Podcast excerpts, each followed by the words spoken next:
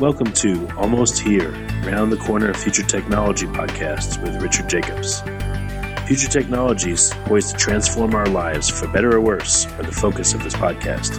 Almost Here means these technologies are now here and starting to be used, or just around the corner, from Bitcoin to artificial intelligence, 3D printing, blockchain, virtual reality, and more.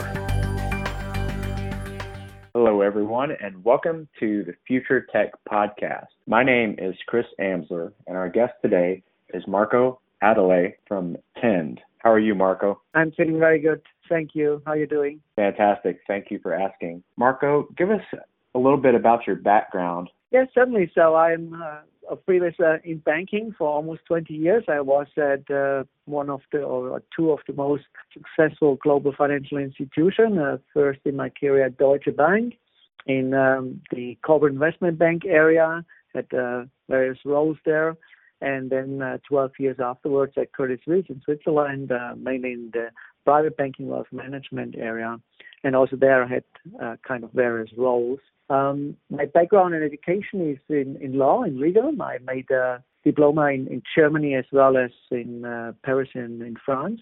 Um, and then I did an MBA in, in the US at Duke University as a kind of complementary from a from an MBA business perspective. Very good. So, and you're in Switzerland now, yes? Yes, that's true. I'm based in Switzerland. Very, very good. And I understand that uh, there's a crypto valley in Switzerland. Can you tell us more about that? Yeah, I'm sitting in the middle of that basically. So it's um, in Zug. It's a small town, a bit outside of uh, Zurich, but a lot of companies are there. Previously for other areas, but since one two years, it had got a strong focus on uh, the entire blockchain community and cryptocurrency community. A lot of companies have settled down there, especially Ethereum, uh, created their foundation there. And so it emerged to be uh, kind of uh, a real center for blockchain developers and for ideas around how the blockchain can transform the world. And a lot of companies have now incorporated their their company in, in Zug and the Crypto Valley, how it's called. And it's it's a nice ecosystem of um, law firms, of um, auditors, of the government there locally, um, and a lot of people actually who are super interested in bringing this technology forward. So um, it's it's uh, a small Silicon Valley just for the blockchain. Oh, very good. Uh, how did you get interested in blockchain? Uh, in my last role, when I was chief digital officer at Credit Suisse, we were looking at a lot of innovations uh, across the board, and um, of course um, uh, more disruptive ones as well, which I consider blockchain among them. And that is several years back. Um, and that was the first touch point I, I got into it. And um, I think since then it, it developed uh, on the private side a lot of interest how things are working. And um, after 12 years career, I decided then to do something outside, and, and I felt blockchain is the new internet, um, and I wanted to be part of it, of this new world, how it's getting now shaped. And um, so, yeah, it started a few years back to get uh, deeply interested into that technology. Okay, very good. And in that new world, you're bringing us um, Tend. What can you tell us about Tend and how that works? Yeah, Tend is um, a, a, platform that allows people to invest into things that matter to them, into uh, topics and, and objects that uh, reflect the passion or particular interest of, of, of people. So be it vineyards, be it classic cars, be it uh, watches, be it handbags, um, be it uh, jewelry. So things that have a personal affection typically to people, and they are in in type of uh, value very precious, and they have been growing in in, in, in value over the last decade quite significantly. And um, it's just an, a way of alternatively spending your money and investing it into something that uh, typically today's provider are, are not offering in that manner. And um, we, we, enable that in, in the form that we create co-ownerships on the platform, meaning you don't own such an object alone, but you own it with a few like-minded people together. And I think the trick is that if you own such a beautiful object together with others, you're still allowed or enabled to experience um, this this beautiful object. Let's say a beautiful car. Uh, if you own it, you're allowed to drive it once a year together. you know, with your family and friends and have a great and memorable experience around that. So it's a combination of a platform of investments foremost, but still the possibility to enjoy and experience um, the into divested object. So how how does that work? Let's say I'm I'm looking for a really pricey car. I'm not able to afford it outright, but I, I find mutually um, interested people. Um, can you tell us how that specific process might work? Yeah, so not necessarily you need to be already a group. Um, I believe on my platform we have enough people who have the common interest. So what we do is uh, based on the interest of, of our customers, we source such precious objects. And the important is it's an investment object, so it's not a consumption good.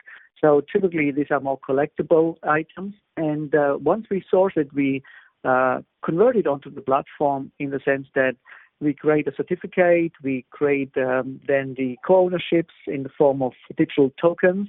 Those tokens will be reflected on the blockchain through smart contracts. And let's assume um, a collectible car is uh, divided into 10 co-ownerships, respectively 10 tokens.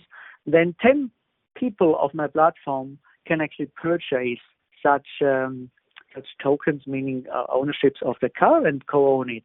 Um, what happens then uh, once you are owner of that? Number one, you obviously have access to um, see and experience that object according to the predefined uh, way.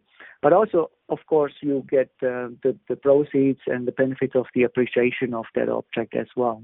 So it's it's a kind of marketplace platform where we bring topics or let's say more objects on the platform and people can actually buy a share of that and co-own it. Okay, I see. And where are you in your roadmap? We just started the company in last autumn, uh, but already developed um, an alpha product, meaning that it's a digital interface that you can manage um, all these um, objects on the platform. And we're going to launch it in April in Switzerland to select 100 customers to start with. And throughout the year in Switzerland, um, we're going to grow, hopefully, in the customer base according to um, to our plan up to 1,000. And uh, in the next year, 2019, we would love to go to a first international market then. So we are in the phase of getting ready to roll out to in a pilot phase to the first customers the application and um, pilot and learn from their feedback and um, put more and more assets in on the platform based on their their preferences. Very good.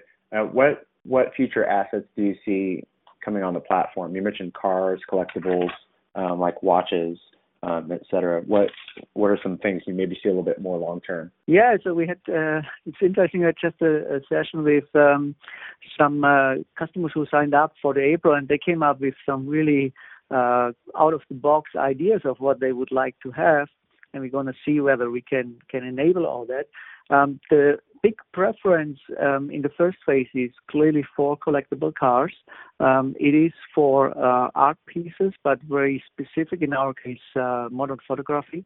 And it is for vineyards. There's a strong interest on it. And um, well, we're in Switzerland, so watches are, of course, uh, a topic as well.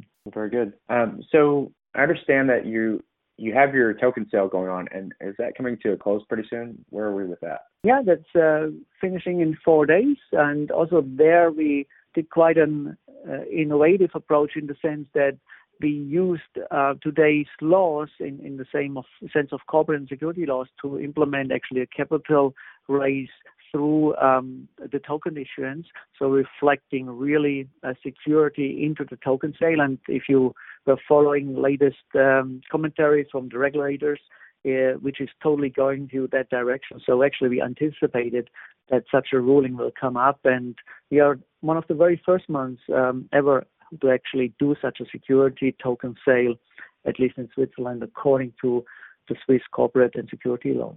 Well, speaking of security, that seems to be a, a big topic this year, especially with you know the volatility that we've seen in 2017. And what are your future viewpoints on security and regulation, maybe for the rest of the year and going forward? Yeah, I think, well, personally, I think ICOs are really a very beautiful mechanism to bring a lot of innovation to the world. So uh, I think the world needs more innovation, and that's that's fantastic to have this catalyst. However, we need to bring it into territory where it's acceptable um, especially from an investor protection point of view.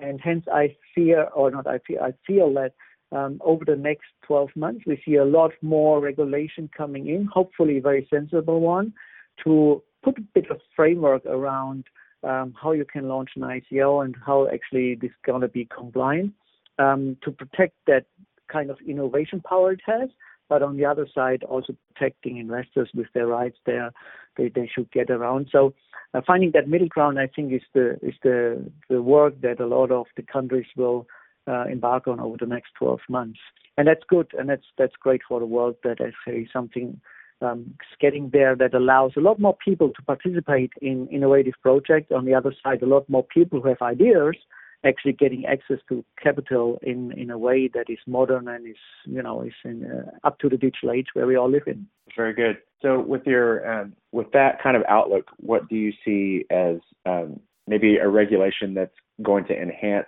Tend in particular, or something that will enhance Tend and its um, um, attracting customers? Uh, so for me, the important was that I was actually dividing um, the capital raise and the token set with the product completely. So I think that was something that regulators really got irritated that you know a lot of projects they mixed up several functions into a token.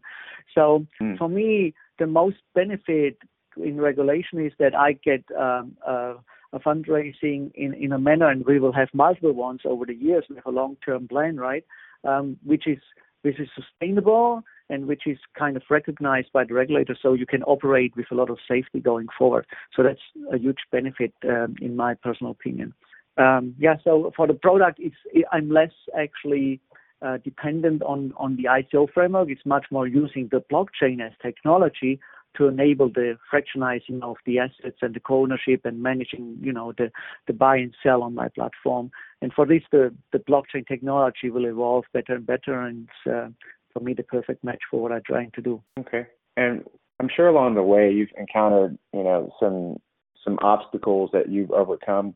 What can you tell us more about um, those particular obstacles and solutions that you've come up with? Um, over my career, um, so I did a lot of innovation um, projects, launching new applications, launching new products, um, and I think the the really biggest challenge I see generally in innovation is that in early stages you really validate the idea intensively with customers. And uh, you are not prefixed with your, your initial idea and you start to iterate and learn and, and adopt it.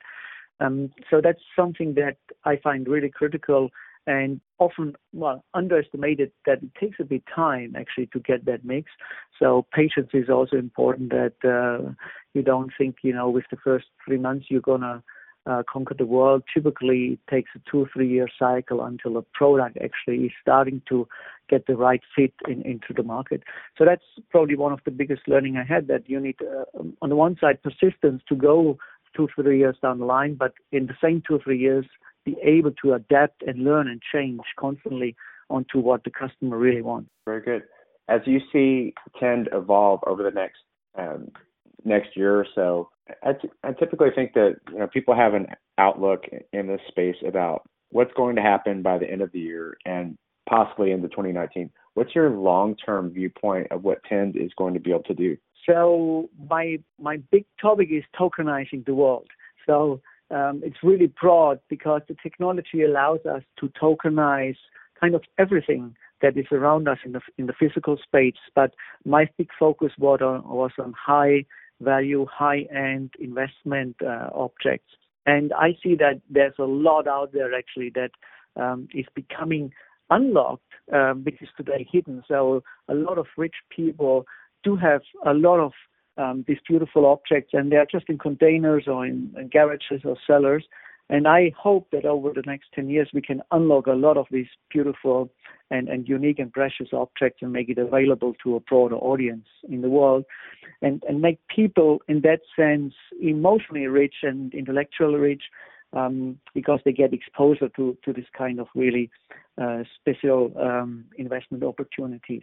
So that's how I see that actually over the next decade, Tend could be able to unlock something that is today very, very hidden and make it accessible to a broader audience. Well, very good. Well, Marco, we're um, almost out of time today. I was wondering if you have any final words to say about Tend. Um, for me, a very, very exciting journey um, because we try to now build the product here in Switzerland, but we have plans to go into many, many countries um, over the next five, six years and um, to launch it in, in Latin America, in Asia, but also in Europe.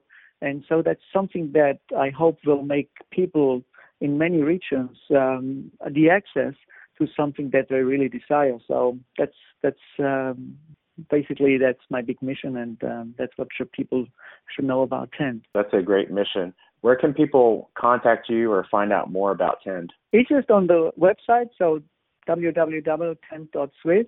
Um, and uh, there are all the details that you can contact me through um, also LinkedIn and the social channels, Twitter.